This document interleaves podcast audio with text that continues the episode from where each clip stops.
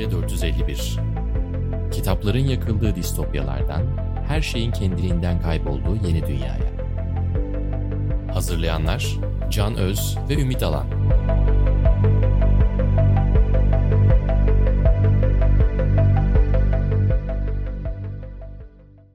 Merhaba, Sokrates Podcast'te Yeni Medya 451'in yeni bölümüne hoş geldiniz. Bugün Ümit Alan ve ben algoritmaları konuşacağız. Algoritmaların hayatımızdaki etkisini konuşacağız. Ümit hoş geldin abi, 3. bölümümüz bugün. Hoş bulduk Can, selamlar. Hoş bulduk abi. Evet. Şimdi algoritmalara hemen ayrıntılı girmeden, yani algoritmaların hem birazcık tarihine de gireceğiz, bugünkü kullanımlarına da geleceğiz ve bunun kötü etkilerine, olumlu etkilerine hepsine bakacağız. Ancak önce küçük bir örnek vermek istiyorum ben. 2017'de Zeynep Tüfekçi'nin TED'de yaptığı bir konuşmada, TED konuşmasında verdiği bir örnek. Zeynep Tüfekçi'yi de çok kısa tanıtmak gerekirse North Carolina Üniversitesi ve Harvard Üniversitesi'nin öğretim görevlisi ve New York Times'da teknososyoloji yazıları yazıyor. Öyle bir köşesi var. Çok ilginç bir kadın. Tavsiye ederim bakmanızı. Zaten programda ona tekrar geleceğiz. TED konuşmasında şöyle bir örnek veriyor Zeynep Tüfekçi. ABD'de bir takım kadınlar kendilerine gelen bazı reklamlardan dolayı çok rahatsızlık duyuyorlar. Çünkü gelen reklamlar aslında hamile kadınlara gönderilmesi gereken, hamilelik sürecinde özel olarak ancak kadınların kullanacağı ürünler ve ısrarla bu reklamlar geliyor. İşte belki kıskanç kocalar rahatsız oluyor vesaire vesaire ve Google'a seri şikayetler gelmeye başlıyor. 2016 ve 2017 yıllarında. Ben hamile değilim ve bana niye sürekli hamilelik reklamları gösteriyorsunuz diye. Google bunun tabii farkında değil ama Google'ın reklam algoritması insanların davranışlarından onları belli ürünlerle ilişkilendirdiği için böyle bir şey olduğunu söylüyor. Kusura bakmayın falan deniyor. İşin ilginç tarafı bu kadınların büyük çoğunluğunun hamile olduğu daha sonra ortaya çıkıyor. Yani aslında Google'ın algoritması buna yönelik olarak bir planlama yapılmış olmamasına rağmen insanların davranışlarıyla aldıkları ürünlerden aslında hamile kadınların hamile olduklarını kendi bilmezken bile internetteki davranışlarından hamile olduklarını tespit edebilmiş. Hayatımızda çok fazla yerleri var ve bugün algoritmaları konuşacağız. Evet, dijital hakikat serumu deniyor bu Google'dan. Kendimizin bile şaşırdığı hakikatlerin çıkması. Değil mi? Dijital hakikat serumu diye adlandırılmış. Hakikaten bir insanın Google aramaları kişiliğinin birçok yönünü ele veriyor. Hiç daha önceden kendisinin bile fark etmediği. Çok korkutucu geliyor bana. Evet, bana da geliyor çünkü bizim aslında tanımadığımız bir takım insanlar, işte zaten bu Cambridge Analytica'da da benzer şeyler gördük. Bir takım insanlar bizim davranışlarımızı nasıl yönetebileceklerine dair bunu kullanmak istemeseler bile aslında müthiş bir güce sahip olmuş oluyorlar bu sayede. Sadece reklam sistemleri üzerinden aslında ilginç bir şekilde. Ben bunu ilk şeyde fark ettim. Yıllar önce bir Pırağa gitmiştim. Daha bu algoritmalar falan hiç hayatımızda yokken, internette daha yeniyken. Google'ı açtım Pırak'ta. Ben hiçbir şey yapmadan bana dönerci şeyleri önermeye başladı. Bilgisayarımla, burada kullandığım bilgisayarımla açtığım için. Benim oraya gelmiş bir... O zaman çok şaşırmıştım. Benim bu algoritma meselesiyle ilk tanışmam öyle oldu. Bir şaşkınlıkla. Niye bana, nereden biliyorsun benim Türk olduğumu burada diye. Böyle bir şaşırmıştım. Abi senin bakış açınla benim de hayatımda tanıştığım ilk algoritma aslında Bologna konsolosuydu. Çünkü Bologna Kitap Fuarı için Bologna'ya gittiğimde sanıyorum 2012-2013 falan kitap fuarından çıkmıştık bir arkadaşımla beraber. Ve Bologna'da aslında Bologna'nın iyi restoranlarından bir tanesine gitmek istiyorduk. Tam o sırada daha önce de açılışta tanışmıştık kendisiyle. Bologna konsolosuyla Türkiye'nin karşılaştık. İşte merhabalar, nazik sözler, işte bir takım diplomatik el sıkışmalar falan sonrasında ben merak ettiğim esas şeyi sordum. Efendim dedim, buralarda Bologna'nın gerçekten çok iyi restoranlarından bir tanesi var mı yakınlarda? Bize nereye önerirsiniz? Hay hay dedi tabii ki. İç cebinden bir broşür çıkardı. Broşür, dikdörtgen broşür. 8 parçaya bölünmüştü ve 8 parçada 8 ayrı yemek vardı fotoğraflarıyla. İlk ezogelin çorbası, altında fiyatı da yazıyordu. İkinci sırada da döner ve çeşitli Türk yemekleri vardı. Ben de beyefendinin kendisine ben Türkiye'den geldim dedim. Yok dedi, yanlış anlamayın, çoğunlukla Türkler burada bunu istiyorlar dedi ve muhtemelen aslında algoritma gayet haklı. Yani çünkü konsolos bey de haliyle Türk olduğum için benim onu isteyeceğimi gayet algoritmik bir hesaplamayla çıkarmış olsa gerek. Evet. Abi müsaadenle o zaman önce bir algoritmanın tarihine bir gidelim. Sen notlarında da göndermişsin ama işte senin notlarına kalmadık. Ben de çalıştım bu sefer. Ne haber? Müthiş. Ya şimdi şey çok güzel. Yani algoritma sözcüğünün aslında çıkışı aslında bir Türk'ten başlıyor. Türk değil aslında, Pers ama bugünkü Türkmenistan'da doğmuş bir Pers. Adı Ebu Abdullah Muhammed İbni Musa el-Harezmi. Gerçekten evet, adını hatırlamak için algoritmaya ihtiyaç duyabiliriz. Müthiş bir adam. Matematikçi, astronom ve coğrafyacı. Zaten yaptığı çalışmalar milattan sonra 9. yüzyılda yaşayan bir adam bu. Yaptığı çalışmalar daha sonra hem aritmetik hem cebir, algebra konusunda aslında dünyaya çok fazla ışık tutmuş bir adam ve bu abimizin yazdığı bir kitap var. Kitap aslında Hisab el-Cebir ve el-Mukabala. Bunun tam Türkçesi tamamlama ve dengeleme ile hesaplamanın kitabı. Şimdi bu zaten el-Cebir aslında tamamlamak demek ve zaten buradan çıkıyor. Cebir sözcüğü ve modern aljebranın da, modern cebirin de aslında temelini oluşturuyor. Bu kitapta aslında Musa el-Harezmi bir takım matematik formülleri yazıyor.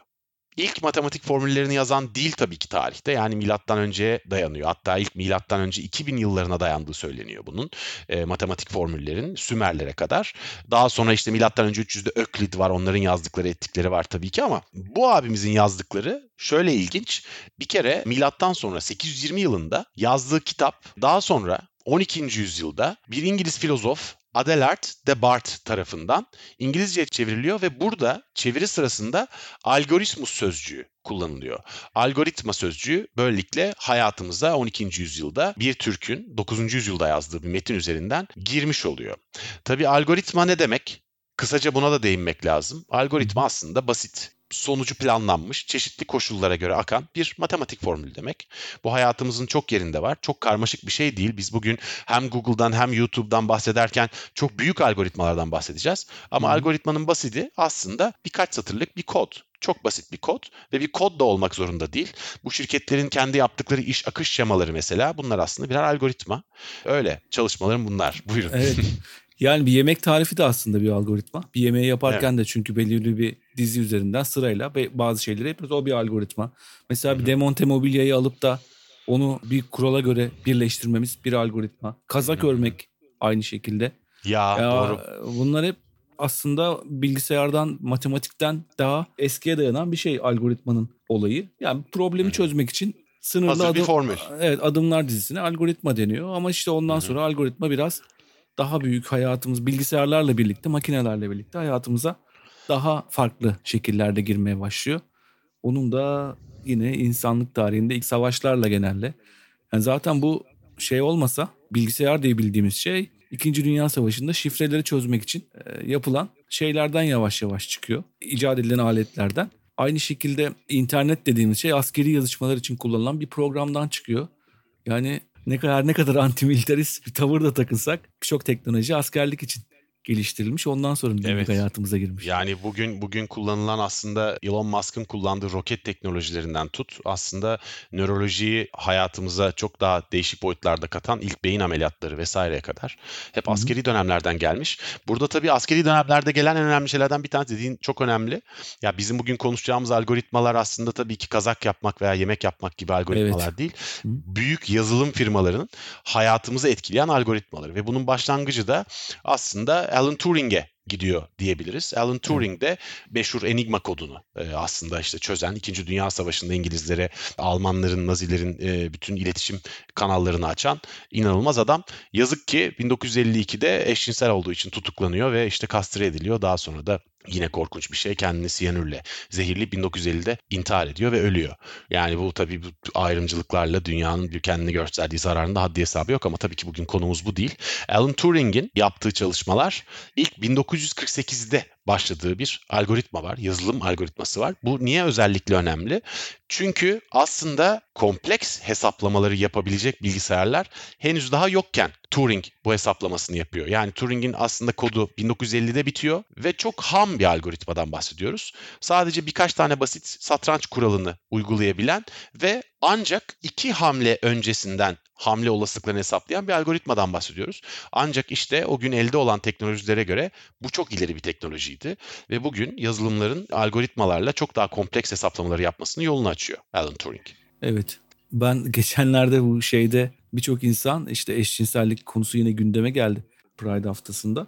Birçok insan eşcinsellere şey yapıyor ama şu an bile kullandıkları teknolojinin arkasında aslında bir eşcinselliğin olduğu bilgisi. Twitter'dan mı bahsediyorsun, Alan Turing'den mi? Turing'den bahsediyorum yani, hep birçok şey var ama birçok insan şu anda... Bir de iPhone'da yazıyorlar. iPhone'un CEO'su da eşcinsel mesela. Bu çok tuhaf tartışmalar tabii, evet. Yani evet, Alan Turing de evet, bütün bu kodları yazan adam da eşcinsel falan. Ya yani herkes eşcinsel değil tabii de. Evet. Yani evet, eşcinseller olmasaydı bu çok insan yaptıklarını çoğunu yapamayacaklardı. Evet, çok çelişkili ve ikiyüzlü bir hayat yaşıyor bir sürü insan gerçekten. Evet, yani insana insan olarak bakmak yerine bambaşka şeyleri, bambaşka yönleriyle sınıflandırmaya başladığımızda bütün problemler öyle başlıyor. İşte cinsiyet, cinsel yönelim, ırkçılık öyle, hep aynı yerden beslenen şeyler aslında. Bütün bu tuhaf ırkçı veyahut da işte ayrımcı insanların karakterleriyle ilgili algoritmaların yaptığı persona analizlerinden ne çıkacağını da açıkçası merak ediyorum. Gerçi merak etmiyorum, pis şeyler çıkacaktır diye tahmin ediyorum çünkü. Evet. Şimdi abi algoritmalara dönersek. Evet. Algoritmaların hayatımızdaki peki abi değişimini biraz konuşalım istersen. Etkisini biraz konuşalım bugün. Yani bütün bu yazılımlarla. Evet. Sen de bu konuda çok çalışıyorsun. Ne diyorsun abi? Yani hayatımızdaki değişimi çok yüksek. Hayatımız çok kolaylaştırıyor bir defa. Her yönünden çok kolaylaştırıyor. Çok kolaylaştırırken de biz sorgulamayı unutuyoruz. Aslında sorun asıl burada. Yani bu algoritma neye hizmet ediyor? Arkasında ne var? Ben bunu nasıl bedava kullanıyorum gibi şeyleri sorgulamıyoruz. Ya da sorguladığımız zaman çok korkuyoruz. Ya abartılı tepki veriyoruz. İşte robotlar dünyayı ele geçirecek, hepimizin efendisi olacak falan gibi böyle çok uçuk şeylere götürüyoruz. Ya da hiç farkında olmuyoruz. İkisinin ortasında bir yol buluyoruz. İşte şu anda en büyük korku dünyada otorite algoritmaya mı geçecek diye. İşte bu geçen yıl da sanırım 21. yüzyıl için 21 ders diye Yuval Noah Harari'nin çok popüler bir kitabı çıktı. Orada o işte otoritenin tarihini 3'e ayırmış. Diyor ki ilk önce diyor insanlar otoritenin insan yüreğinden değil kutsal kanunlardan geldiğine inanıyordu. Sonra sadece birkaç yüzyıl önce bu insana geçti. Yani otoritenin kaynağı etten kemikten insan, kutsal varlıklardan daha fazla bir işte Rönesans, reform arkasından gelen şeyle. Şu anda da teknolojik devrimle birlikte büyük veri algoritmasına mı otorite geçiyor diye bir endişe var diyor. Özgürlük kavramı algoritmalara mı teslim edilecek diyor.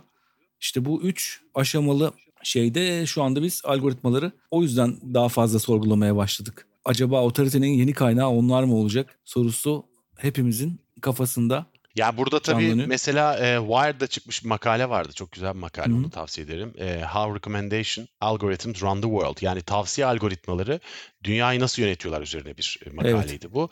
Ve bu makale aslında bizim haberimiz olmadan hangi haberi okuyacağımız, dünyadaki hangi gelişmeyle ilgilenebileceğimiz, hangi insanlarla iletişim kuracağımız, hangi kitapları okuyacağımız, hangi müzikleri dinleyeceğimize kadar hayatımızı yönetme gücüne ne kadar sahip olduğunu ve bizim bunun hiç farkına varmadan çok büyük bir data sürecinin istemeden doğal parçaları olduğumuzu anlatan bir yazı. Mutlaka tavsiye ederim okumamış olanlarınız varsa. Ve çok ürpertici tabii. Yani bizim işte yeni Cambridge Analytica meselesine geliyoruz. Yani bir takım insanlar Facebook'tan bir anket yaparak insanların temel internet hareketlerine dair data setleri alarak bu insanların seçim haklarını değiştirmiş oldular. Ve burada yine şimdi Zeynep Tüfekçi'ye geri gelebiliriz. Çok ilginç çünkü. Zeynep Tüfekçi hem New York Times'daki köşesinde yazıyor, hem TED konuşmasını anlatıyor, hem de yazdığı kitapta anlatıyor aslında. Tear Gas and... Twitter'dı galiba. Tear Gas and Twitter'dı galiba, evet. Yani Gezi Parkı olayları üzerine yazılmış bir kitaptı o da. Çok güzel bir kitaptır.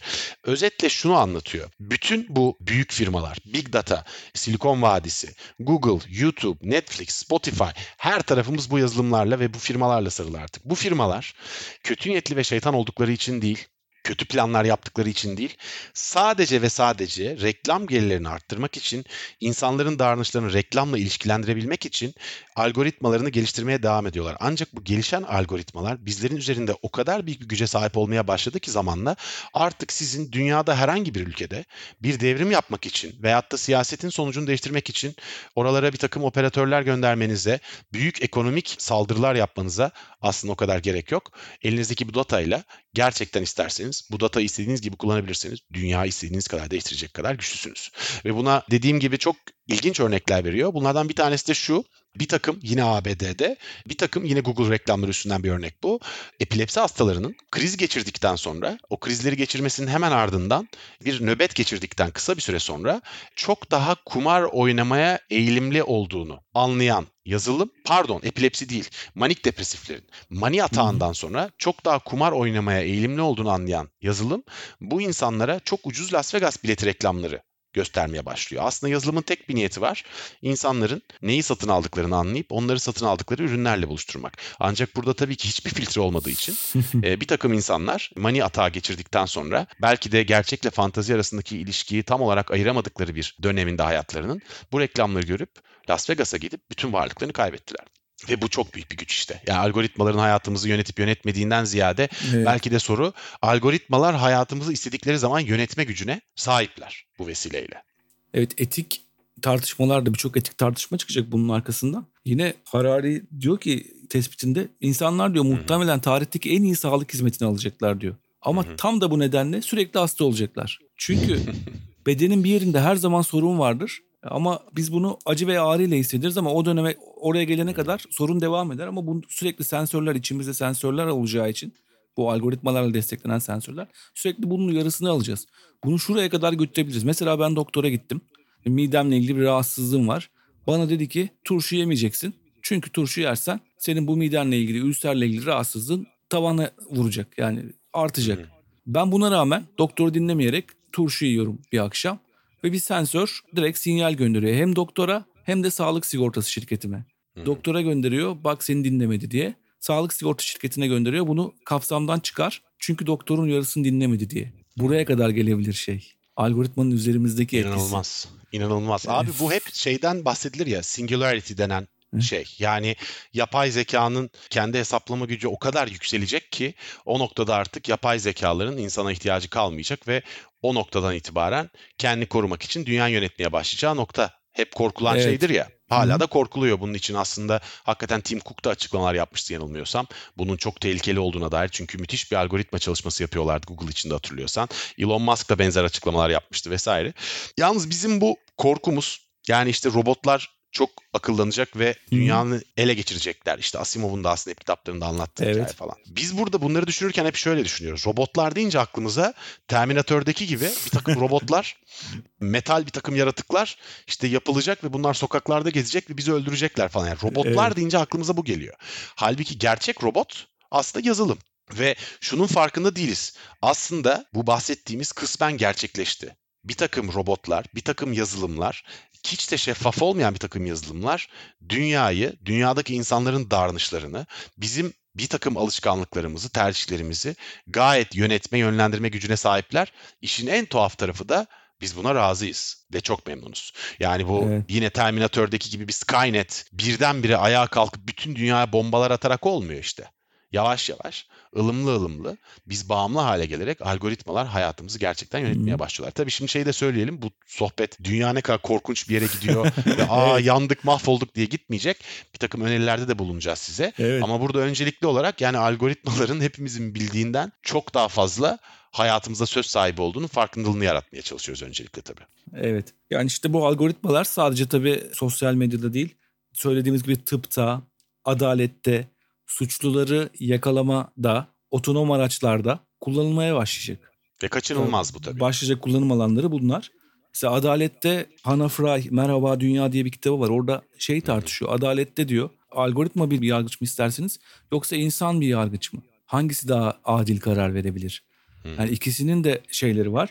Mesela Amerika'da bir araştırma yapılmış. Aynı kanıtların bulunduğu bir davada 47 yargıcı aynı kanıtları teslim etmişler. Bu 47 yargıcın 29'u zanlıyı suçsuz bulmuş. 17 tanesi suçlu bulmuş. Suçlu diyenlerin 8 tanesi denetimli serbestlik vermiş. 4'ü para cezası yeter demiş. Yani 47 yargıç aynı kanıtlar üzerinde birleşememişler. Ya. Karar vermede. Bunu algoritma daha iyi yapabilir bir açıdan bakarsanız diyor Hannah Fry. Ama algoritma da bir sürü şeyi ıskalayabilir. Bir defa işte savunma ve iddia makamlarının savlarını tartamaz. Kanıtları insan kadar iyi analiz edemez. En azından şu anda bir zanlının gerçekten pişmanlık duyup duymadığını bilemez. Ama algoritma şunu çok iyi tespit eder diyor. İnsandan daha iyi tespit eder diyor. Bir birey hakkındaki veriyi kullanarak onun yeniden suç işleme olasılığını tespit edip bunu hakime, insan yargıça önerebilir diyor. Yani Minority Report'a geldik. İşte azınlık raporuyla aynı. O filmle aynı şey ama o filmde bir korkunç bir distopyaydı biliyorsun.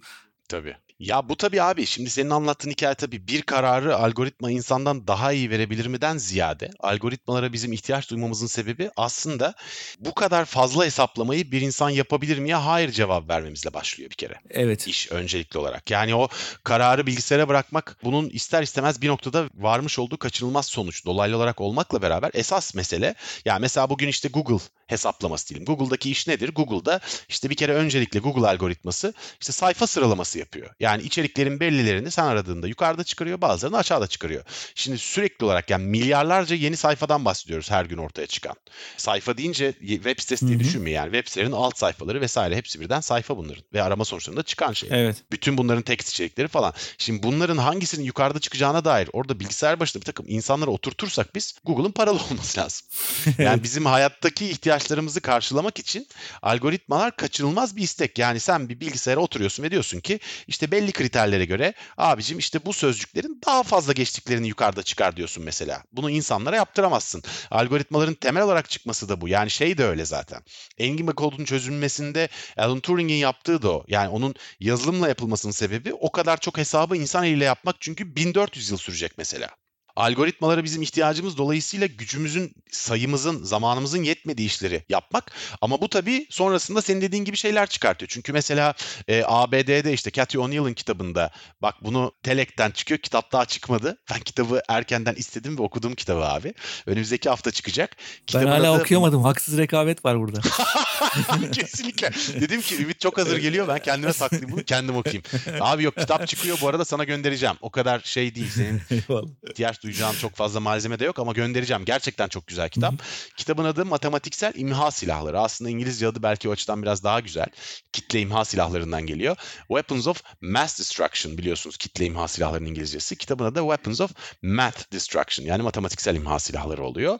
Cathy O'Neill'da aslında Math Babe diye bir blogu var ve matematikçi aslında. Orada sürekli matematik üstüne yazılar yazıyor ve matematik formüllerin, yani aslında algoritmaların hayatımızı nasıl etkilediğine dair bir sürü örnek veriyor. Bu örnekler arasında şey çok ilginç mesela. ABD'de işte hiçbir çocuk geride kalmayacak, No Child Left Behind diye bir politika uygulamışlardı bir dönem. Sınıflardaki her öğrencinin sınıftan geçmesini sağlayacak bir sistem. Yalnız bu süreci yürütürken tabii ki Amerika'daki bütün çocukların hangisinin sınıfı geçmesi, hangisinin geçmemesi, hangisinin gerçekten geride bırakılmasının tehlikeli olduğuna dair bir takım hesaplamalar yapılması gerekti. Ve bunun bütün okullarda yapılması gerekti. Ve bunun için tabii ki algoritmalar kullandılar. Ve bu algoritmaların sonucunda tabii felaket çıktı. Çünkü birçok çocuk yanlış sınıfa gönderildi. Birçok çocuk başka yere gönderildi. Keza biz Türkiye'de de bunu yaşadık. Türkiye'de gerçi ne kadar algoritmayla ne kadar hıyarlıkla olduğunu bilmiyoruz ama yani işte LGS'den sonra biliyorsun çocukların bir kısmı kendi evine 200 kilometre mesafedeki okullara falan yerleştirildi.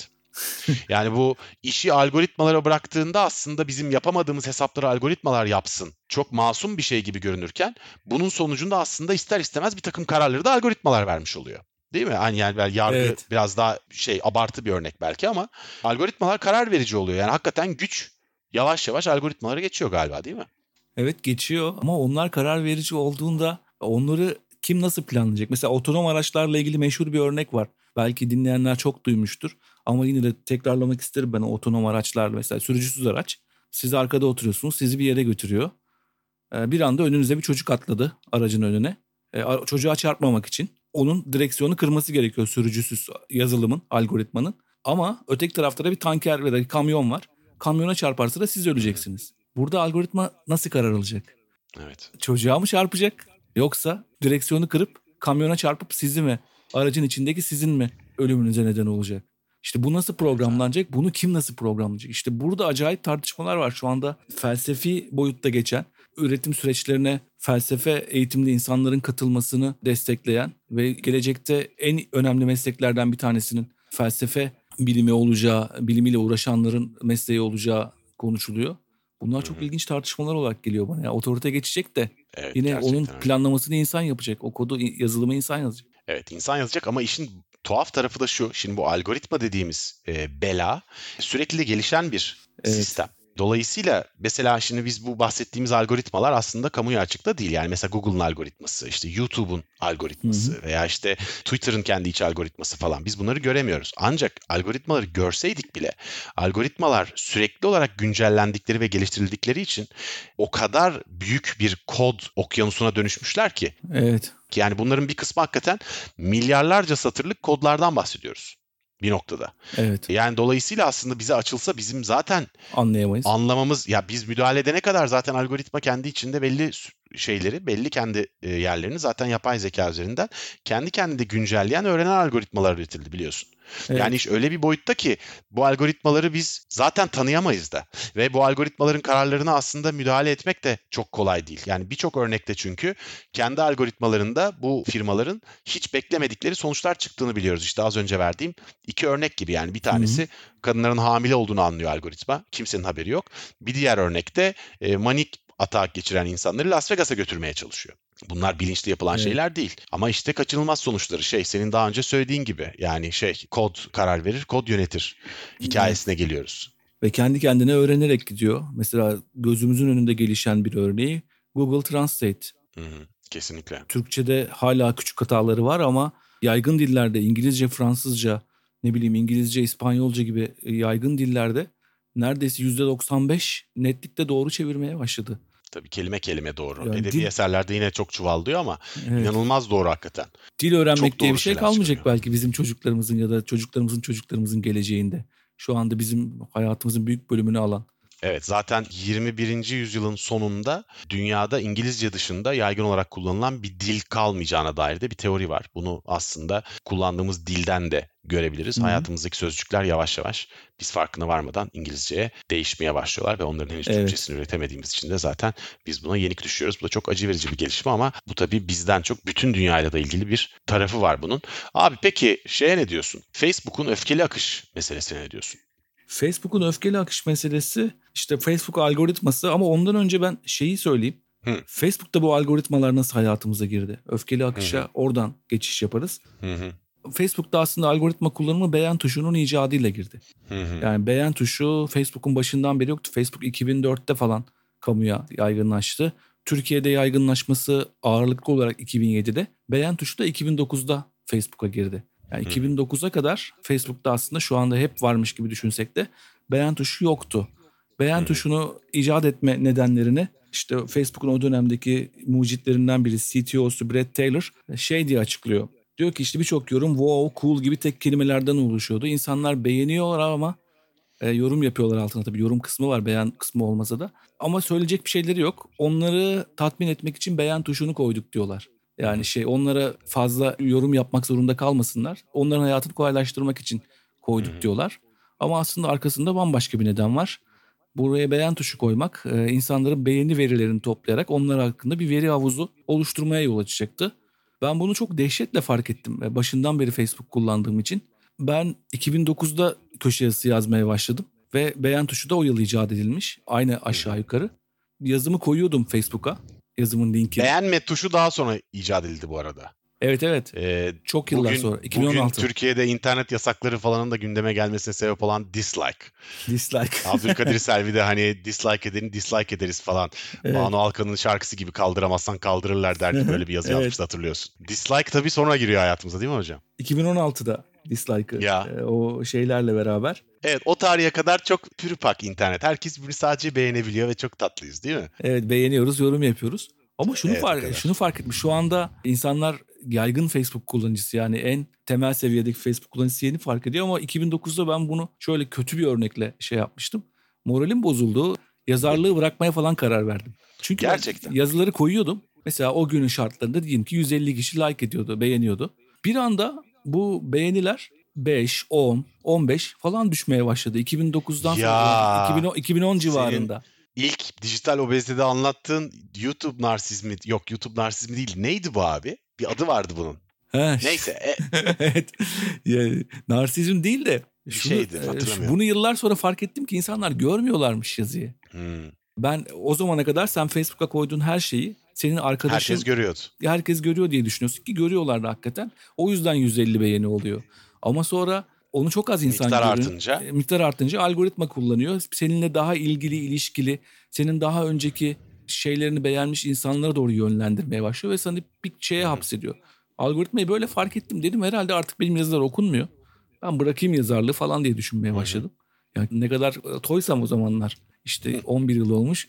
Gerzekçi bir şeyle artık Facebook'ta beğenmiyorlar, artık yazı yazmasam da olur gibi şeye girmişim. Bunalıma, meğer o algoritma ile ilgiliymiş, böyle fark etmiştim. İnsanlar bunu yeni fark ediyorlar. Şöyle bir mesaj dolanıyor şu anda Facebook'ta. Sen gördün mü bilmiyorum, Facebook'ta ne kadar... Çok az giriyorum abi. Şu anda şöyle bir yaygın bir ileti var şu günlerde. Ben de inandım. İşe yarıyor. Yepyeni bir profilim var. Artık görmediğim insanlardan gönderiler görüyorum. Facebook'un yeni algoritması aynı kişileri seçiyor. Gönderinizi kimler görecek? Parmağınızı bu gönderide herhangi bir yerde tut ve kopyalaya tıkla. Aklında ne var? Yazdığı sayfaya git. Boş alanda parmağını herhangi bir yere dokun. Tıkla yapıştır. Sistemi bozacak bu. Merhaba yeni ve eski arkadaşlar. Bu ne abi? Tek bir merhaba atın, teşekkürler. Bu ne biliyor musun? Algoritmayı bozacağını düşünüyor bu mesajı paylaşarak ve altına yorum yaptırarak. Diyor ki benim yazdığımı herkes görmüyor. Ben de herkesin yazdığını görmüyorum arkadaşlarımın. Ne kadar çok arkadaşım olursa olsun. Bunu fark etmiş yaygın Facebook kullanıcısı. Şu anda algoritmayı bozmaya çalışıyorlar o şeyle. Algoritma onu çözer ve sindirir. Algoritmaları çok hızlı geliştiriyorlar. İnanılmaz bir şey ya. Bir yandan da sevindirici çünkü... Uyanmış millet diyorsun. Orada bir dümen döndüğünü fark etmişler en azından. İşe yaramayacak. Kesinlikle. Kesinlikle. Peki abi öfkeli akışa nereden geliyoruz? Ha, işte öfkeli akış konusu da Facebook'un yine bir TED konuşmasında Tristan Harris... Facebook'un tasarım etikçilerinden, yani o tasarımı, algoritmanın tasarımını Google'ın tasarım etikçisi bu. Facebook'ta bahsettiği bir şeyden, gözlemlediği bir şeyden bahsediyor. Diyor ki Facebook haber akışı ekibi için kızgın olmamız bir fırsat. Çünkü bir şeylere kızgın olduğumuzda o konudaki paylaşımlarımız artıyor. Platformda daha fazla vakit geçiriyor ve daha fazla veri bırakıp reklam görüyoruz. Bu yüzden Facebook ekibine sakin akış mı yoksa kızgın akış mı tercih edersin diye sorarsanız şüphesiz kızgın akışı tercih ederler diyor. Harris bunu anlatıyor. Çünkü kızgın olduğumuz zaman biz Facebook'ta daha çok vakit geçiriyoruz. O yüzden de ne yapıyor? Yani bana daha öfkeli iletileri göstermeye başlıyor. Reklam potansiyelini arttırdığı için aslında bizim öfkelenmemize yol açacak içerikleri Facebook algoritmasının tercih ettiğini beyan etmiş oluyor aslında. Öne çıkartıyor. İşte o emojilerde de öfkeli emojiye falan tıklıyoruz da iyice fark ediyor orada bir şey olduğunu. Ve bizi bir anda asabi bir insan haline getiriyor algoritma. Sürekli sinirlenen, küfür eden. O Facebook amcaları vardır ya, böyle bir anda sinirlenen, celallenen. Böyle çıkıyor abi. Ve bu bütün bu süreç aslında bizi bir takım yankı odalarına hapsediyor sonra. Evet. Yani yankı odalarının ne olduğunu çoğunluk biliyordur bunu dinliyorsa diye. Ama yine de söyleyelim, yankı odaları aslında internette sizin çok değişik şeyler hissedebileceğiniz, hakkında değişik şeyler düşünebileceğiniz bir sürü grup, bir sürü insan olmasına rağmen sizi kendi söylediğinize daha yakın ve duymak istediğinizi söyleyen insanlarla bir küçük odaya sosyal medyaların hapsetmesi olayı. Yani siz gittikçe aslında bir takım şeylere beyan atarak, bir takım insanları takip ederek, kızdığınız insanları takipten çıkararak ederek derken algoritmaların da desteğiyle yalnızca kendi fikrinizin tekrar tekrar yankılandığı bir yerde yazıyorsunuz ve dolayısıyla mesela siz siyaseten farklı kampa seslenen bir şey yazıyorsunuz belki. Ama o ses oraya gitmiyor. O ses sizin ve sizin gibi düşünen insanların olduğu küçük bir odada duvarlara çarpa çarpa yankılanıyor. Ve aslında bu yüzden de sosyal medyanın toplumdaki değiştiricilik etkisi de çok azalmış oluyor. Ve hayatımızın çok büyük bir parçası bu aslında. Evet, bütün siyasetimizi belirleyen, aynı şekilde öfkemizi arttıran, bizi keskinleştiren, kutuplaştırmayı da arttıran bir şey. Ben bunu yıllarca böyle tartıştım. Sonra Amerika'da yapılmış bir araştırmaya rastladım. Yani yankı odasından çıkınca ne olur? Yankı odasındayız ya hep, kendimize belirleyen görüşler diye. Amerika'da bir araştırma yapmışlar. Duke Üniversitesi, Brigham Young Üniversitesi ve New York Üniversitesi araştırmacıları iki ayrı grup olarak Cumhuriyetçi ve Demokrat Twitter kullanıcılarını seçmişler. Sonra bu grupların takip ettiği bazı hesaplardan, onlardan habersiz bir şekilde karşıt görüş fikirlerini retweetlemeye başlamışlar. Yani muazzam. Ne olmuş peki? Sonunda çıkmış ki Cumhuriyetçi birini karşıt görüşlerle düzenli olarak yüzleştirdiğinde daha da muhafazakarlaşıyor. Yani daha da Cumhuriyetçi oluyor. Müthiş. Karşıt görüşü görmesine rağmen. Yani Cumhuriyetçiliği perçinleniyor. Cumhuriyetçilerin istatistikleri anlamlı olmasa da Demokratlar da karşıt görüşlere maruz kalınca daha liberal, yani daha demokrat bakmaya başlıyorlar. Yani yankı odasından çıkınca da bir işe yaramıyor. Çünkü bir şekilde toplum kutuplaşmış zaten. Anladım. Ama yani evet, en azından bu tabii fikrimizi nasıl değiştiriyor? Evet. Başka bir mesele, ama bir de haberdar olmak diye de bir şey var. Yani haberdar olduğun şey seni daha da öfkelendirebilir ama haberdar olmuyorsun. Yani bu toplumsal diskurun, toplumsal tartışmanın dışına çıkmış oluyor. Yani mesela Soma'da atılan tekmeyi Türkiye'deki herkesin duymasıyla duymaması bir fark yaratıyor. Çünkü daha sonra Yusuf Yerkel bir tweet attığında herkes bununla ilgili farklı şeyler düşünürken bunun sebebini anlayamayabiliyorsun. Bunun gibi bir sürü başka meseleden de bahsedebiliriz. Aslında toplumun her bir kısmının, yani toplumun kutuplarının çok farklı haberlerle karşılaşması durumu söz konusu oluyor ki algoritmalar aslında toplumun yankı odaları dışında Google üzerinden haberlerde arama yaptığında da insanların haberle kurduğu ilişkiyi de çok etkiliyorlar, öyle değil mi? Yani mesela Google'ın haber algoritmaları aslında tuhaf bir seçiciliğe sahip. Sen bununla ilgili bir çalışma da yapmıştın zaten. Evet, Google'ın haber algoritmaları da Emre Kızılkaya'nın bir ciddi bir çalışması vardı. Evet ya. Ben ondan bahsetmiştim sana, belki doğru, öyle kalmıştır aklında. O yaptığı aramada Google'ın Türkiye'de genellikle yandaş medya diye bildiğimiz medyayı öne çıkardığını tespit etmişti birçok örnekte. Ve birçok şeyde onların üste çıktığını şey yapmıştı. Burada şöyle önemli bir durum var. Google araması yapan her üç kişiden biri sadece en üstteki sonuca tıklıyor. Arama yapanların %80'inden fazlası da ilk 6 sonuçta kalıyor. Gerisine bakmıyor. O yüzden meşhur bir laf var. Google'la ilgili bir atasözü oldu artık. Ceset saklamak istiyorsanız Google arama sonuçlarının ikinci sayfasına gömün diye. Yani ikinci sayfayı kimse tıklamadığı için, herkes birinci sayfadan hareket ettiği için, Türkiye'de de işte böyle birçok kötü haberi, bizim yalan haber diye kodladığımız, hakikaten de yalan haber olduğu belli olan pek çok haberi Google'ın üste çıkardığı ile ilgili bir kapsamlı bir çalışma var. Bu da işte bir takım medya kuruluşları, Hürriyet, Milliyet, Sabah falan gibi büyük medya kuruluşlarını Google bir şekilde daha üste çıkartıyor birçok bağlantısı nedeniyle. Ve bunu hiçbir şekilde sorgulamıyorlar. Ve bu algoritmayı da şeffaf olarak bize açıklamadığı için biz de bunun peşine düşemiyoruz. Ama Google orada Türkiye'deki birçok şeyin de yönünü belirliyor. Çünkü insanlar birçok haberi orada oluşuyor. Hatırladım çalışmayı tabii, hatırlamaz olur muyum? Yani bu bir de hem tabii burada bizim tam olarak bilemediğimiz bir şekilde bir haber dilinin tercih edilen bir haber dili gibi öne çıkarılması var. Şimdi bir bu boyutu var.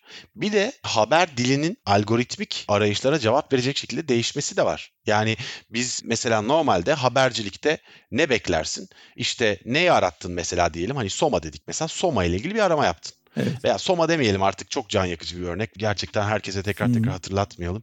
Hatırlayanlar hatırlıyor zaten, unutursak da kalbimiz kurusun. Mesela bir futbol maçından bahsedelim. Fenerbahçe-Galatasaray derbisi diyelim. Fenerbahçe-Galatasaray derbisiyle ilgili haber arıyorsun. Haber aradığında ne öğrenmek istersin? Maçın saatini öğrenmek istersin. Kadrosunu öğrenmek istersin. Stadı öğrenmek istersin. Belki stadın adresini öğrenmek istersin. Yayınlandığı kanalı öğrenmek istersin falan. En çok arananlar bunlar. Şimdi en çok arananlar bunlar da bu maçın haberi, bu maçla ilgili haber yaptığında konu bunlardan ibaret olabilir mi? Bir sürü şey anlatabilirsin. Takımların önceki karşılaşmalarını anlatabilirsin. Evet. O maçtan önce yapılmış demeçleri, teknik direktörlerin pozisyonlarını, anlatabileceğin çok şey var. Ancak algoritmaların etkisiyle haber dili nasıl oluyor abi? Haber şöyle başlıyor. Fenerbahçe ve Galatasaray maçı saat kaçta? Fenerbahçe Galatasaray hangi sahada maçlarını oynayacaklar? Fenerbahçe ve Galatasaray daha önce kaç kere karşılaşmıştı? Paragraf, alt taraf. Fenerbahçe ve Galatasaray'ın maçını oynayacağı saat belli oldu. Fenerbahçe Galatasaray'ın oynayacağı stadyum şu, zart zurt. Evet. Fenerbahçe Galatasaray 100 kere geçiriyor. Senin arayacağın soruların her türlü formunu, maç saat kaçta, maç nerede oynanacak, kaç saat maç oynanacak gibi çeşitli formüllerini, senin aramada kullanabileceğin cümlelerin hepsini ilk 3 paragrafta geçiriyor ve bunu yaptığı zaman arama sonuçlarında o haber metni daha yukarıda çıkıyor. Sonuç olarak online haberciliğin dili algoritmalara göre gelişmiş, tamamen sakat, hastalıklı, haber içeriğiyle hiç alakası olmayan, yalnızca algoritmayı tatmin etmeye çalışan bir dil oluyor. Ve bunun sonucunda haber dili olarak biz de buna alışıyoruz. İşin kötü tarafı şu, ben mesela alıştım buna. Beni artık rahatsız etmiyor. Ama ne oluyor? Aptallaşıyoruz abi. Aynı soruyu böyle angut gibi arka arkaya 4 kere okuyorsun. Ve aşağı gidiyorsun. Kaydırıyorsun, arıyorsun, bulmaya çalışıyorsun. Yok. Sana hala soru soruyor tekrar. 3 paragraf aşağı gitmişim. Başlık koymuş. Maç saat kaçta? Aşağıdaki şeyi okuyorsun. Yine orada değil. Bir alt paragrafa giriyorsun. Maç saat kaçta? Allah kahretmesin, yaptınız haberciliği diyorsun. Ve bunu yapanlar hakikaten habercilik etiğiyle ilgili üniversite okumuş. Aslında bir kısmı muhtemelen habercilik ve gazetecilikle ilgili idealleri olan, dünyada bir takım habercilik örneklerini, işte Washington Post hikayesinden, Türkiye'de belki de tam matbaası öncesinde yaşananları, tam matbaası baskını öncesinde yaşananları, Sertellerin hikayesini. Dolayısıyla habercilikle ilgili derdi olan insanlar gidip bu dandik metinleri yazıyorlar. Ve biz farkına varmadan bu insanlara dönüşüyoruz. Sen bir de gazeteci olduğun için tabii bu konuda daha da hassassın diye tahmin ediyorum. SEO dedikleri olay işte o search arama motoru optimizasyonu orada çıkartabilmek için. Ama bir de şu yönü var. Sosyal medya algoritmalarının haberciliğe yaptığı kötülüklerden biri olarak haber eskisi gibi sadece haberle rekabet etmediği için yani önceden haber atlatmak diye bir şey vardı. Sen diğer gazeteden önce haberi girmeye çalışırdın ve bir ana haber bülteninin rakibi başka bir ana haber bülteni olurdu. Şu an sosyal medyada haber birçok şeyle rekabete giriyor ve dilini de ona göre revize ediyor. İşte daha clickbait başlıklar ya da daha çarpıcı bir tarafını öne çıkartmaya çalışmalar, yalan da olsa haberin dilini sertleştiren, daha spekülatif haber yapmaya iten. Çünkü o sosyal medya algoritmasında öne çıkmak istiyor. Daha fazla kişi tarafından tıklanmak için. Ve bu da haberciliğin dilini değiştiriyor. Çünkü orada bir kıran kırana rekabete girmiş. Orada bir YouTube ergeniyle haber rekabete girmiş. Kesinlikle. Ve sonuç olarak hem haber dili değişiyor hem haber kültürü ve habercilik kültürü değişiyor. Bu da biz farkına varmadan aslında yine aptallaştırıyor bizi büyük ihtimalle. Evet. Bir takım insanlar da şunu savunuyor. Şöyle de bir şey var. Facebook ya da Instagram'ın algoritması tarafsız diyorlar. Çünkü ne kadar dikkat çekersen, tıklanırsan, izlenirsen o kadar yükselirsin diyorlar. Yani böyle bir de iddia var. Tıpkı geçmişte halk bunu istiyor şeyi vardı ya, reytingi yüksek kalitesiz yapımlar için eleştiri geldiğinde ne yapalım halk bunu istiyor diye. İşte bu algoritmaları da böyle değerlendiren bir bakış var. Ama bunların tarafsızlığından ne kadar eminiz? Sonuçta bu algoritmayı yazan insanların bütün derdi reklam pastasından daha fazla pay almak ve kendi havuzunda daha fazla kalmasını istemek kullanıcının. O yüzden bu algoritmaların hep şeffaflığını istememiz lazım ve bu algoritmalardan korkarken de hep şöyle şeyler diyoruz işte efendilerine baş kaldırıp sokaklarda başıboş gezen önüne çıkanı öldüren robotlar. Sen biraz önce söyledin Terminator gibi bir şey olarak hayal ediyoruz bunu. Bu bilim kurgu filmlerinden ötürü. Evet. Oysa sorun bunun tam tersi. Facebook algoritmasından daha önemli askeri algoritmalara kadar algoritmalarla ilgili esas sorun. Muhtemelen her koşulda efendilerine itaat edecekleri ve asla baş kaldırmayacakları için korkmalıyız onlardan diyor Harari. Yani onun korkutucu olan tarafı kendi başına buyruk davranması değil, onu programlayan insanın tamamıyla itaat etmesi diyor. Burada yine şöyle bir örnek yaşanmış geçmişte.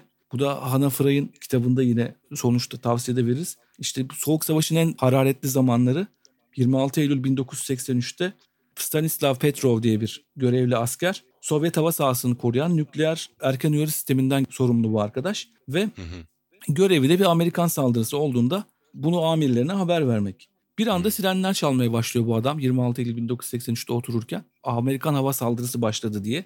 Bunu hemen rapor etse Rusya'da karşı saldırıya başlayacak. Hemen o da kendi nükleer silahını atacak. Ama adam duruyor, bekliyor bilgisayardan gelen bu uyarıya.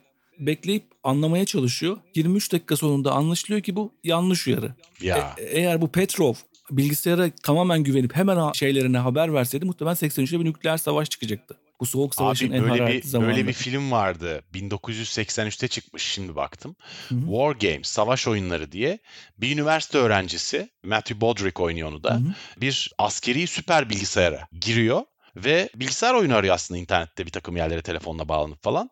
Ama yanlışlıkla bir küresel termonükleer savaş başlatıyor oradan.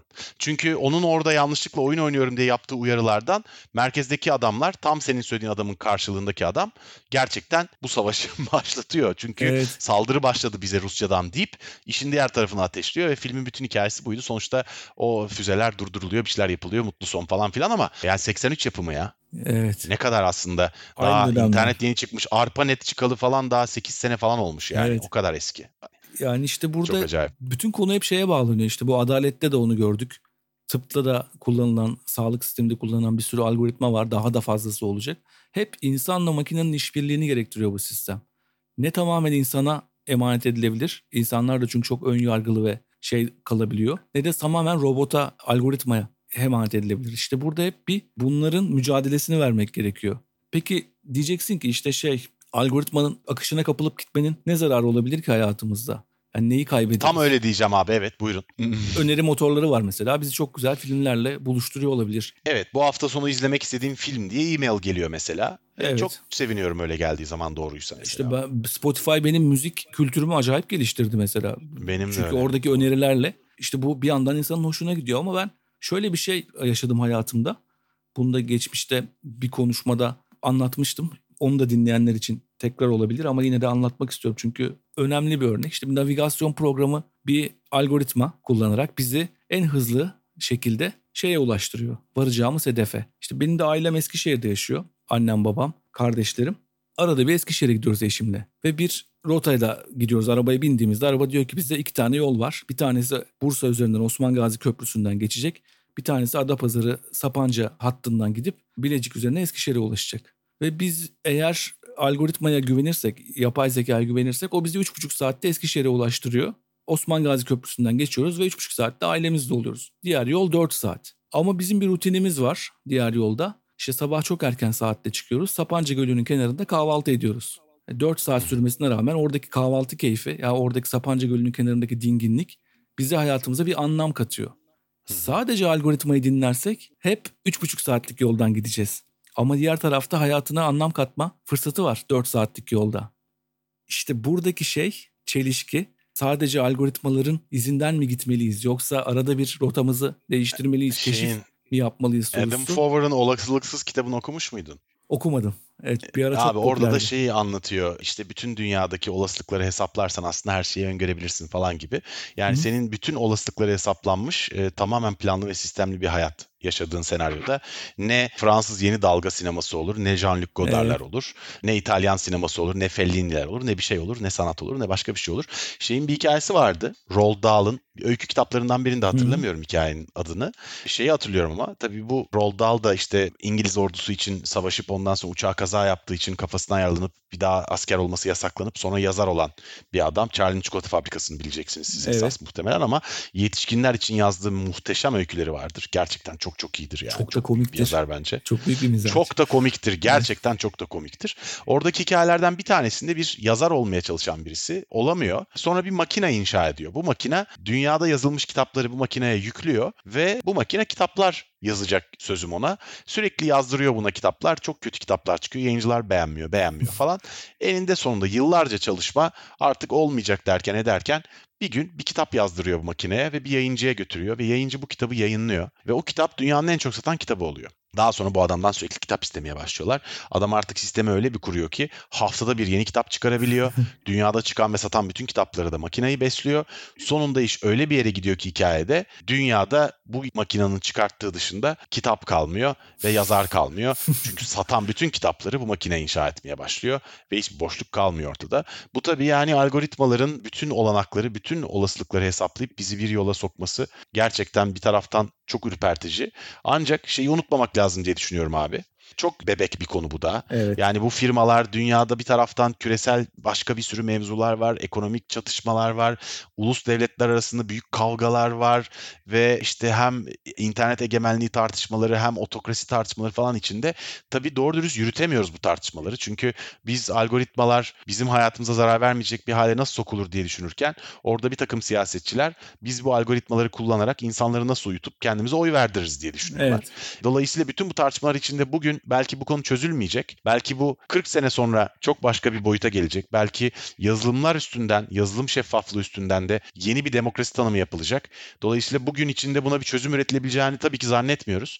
Ama bu gittikçe dünyada şiddetlenecek, gittikçe alevlenecek çok büyük bir tartışma konusunun başlığı artık. Evet. Algoritmalar artık bizim ulusal tarihimizin de, küresel tarihimizin de çok önemli bir parçası olarak hayatımızın içinde yer alacaklar. Ben kendi adıma sadece şunu yapıyorum abi. Kullandığım bütün yazılımlarda ama Twitter ama YouTube ama bilgisayara yüklediğim yazılımlarda hepsinde yeterince derinliklerine kadar araştırırsan senin seçilmiş reklamların sana göre özelleştirilmiş reklamların sana gösterilmesi, senin verilerinin öbür tarafa gönderilmesi, senin davranışlarının takip edilip sana özel içeriklerin sana önerilmesi gibi ne varsa hepsini sonuna kadar en küçük ayrıntısına kadar kapatıyorum ve böylelikle en azından hem daha az dijital parmak izi bırakmaya çalışıyorum hem de bir takım makinelerin benim karakterimi benden iyi tanımasına engel olmaya çalışıyorum ama tabii bunu ne kadar sağlar?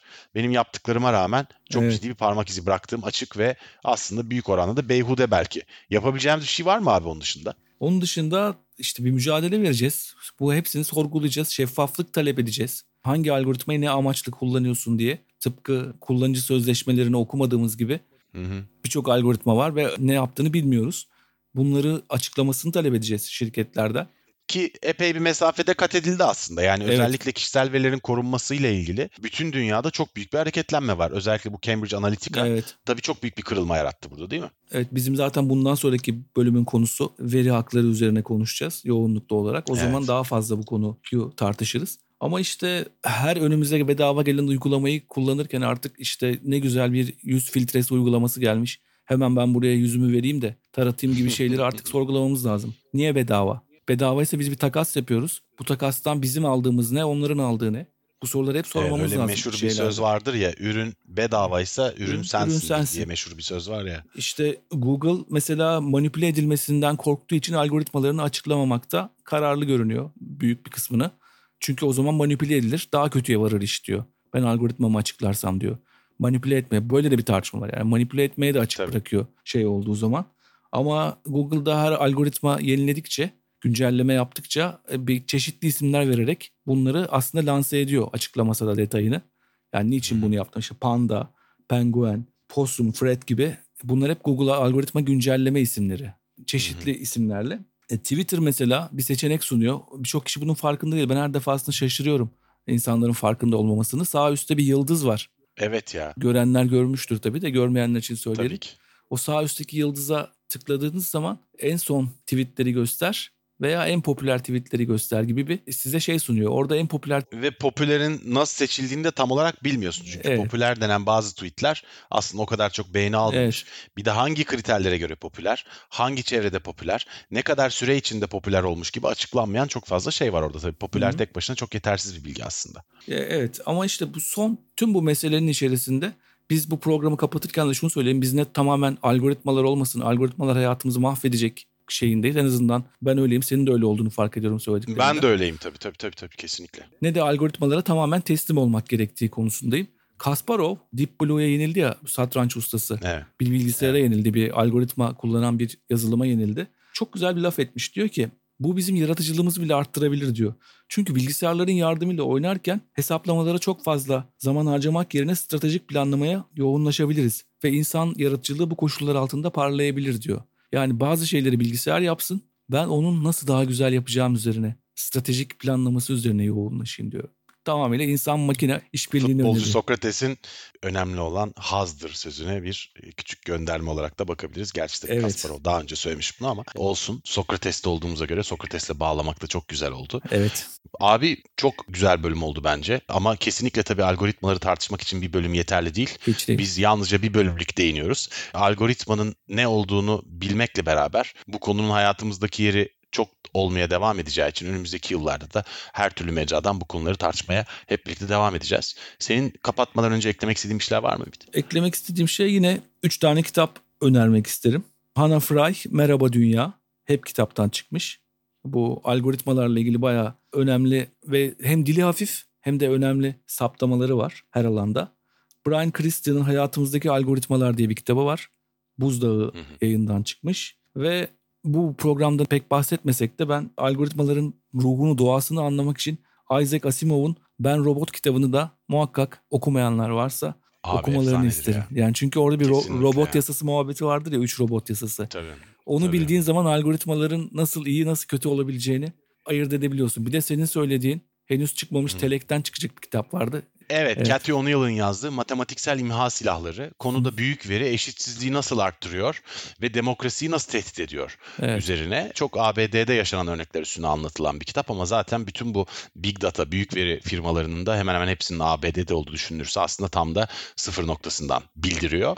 Bir de Asimov demişken 2021'de Asimov'un Vakıf serisi dizi olarak çıkacak. Onu okumadıysanız Vakıf serisini şiddetle tavsiye ederim. Benim okuduğum en iyi epik roman serilerinden biri, belki birincisi bile olabilir.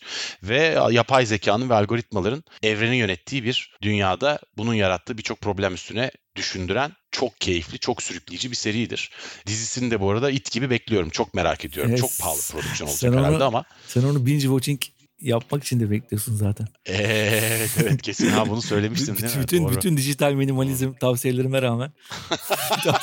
Abi Vakıf serisi hiç, en obez ben olurum onu izlerken, hiç sorun yok. Evet. O zaman bu kadar. Çok teşekkürler Ümit. Sevgili dinleyiciler. Estağfurullah. Yeni Medya 451'in algoritmalar hayatımızı nasıl şekillendiriyor bölümünün sonuna geldik. Önümüzdeki bölümde veri haklarını konuşacağız ve o bölümde sizle görüşmek üzere. Hoşça kalın.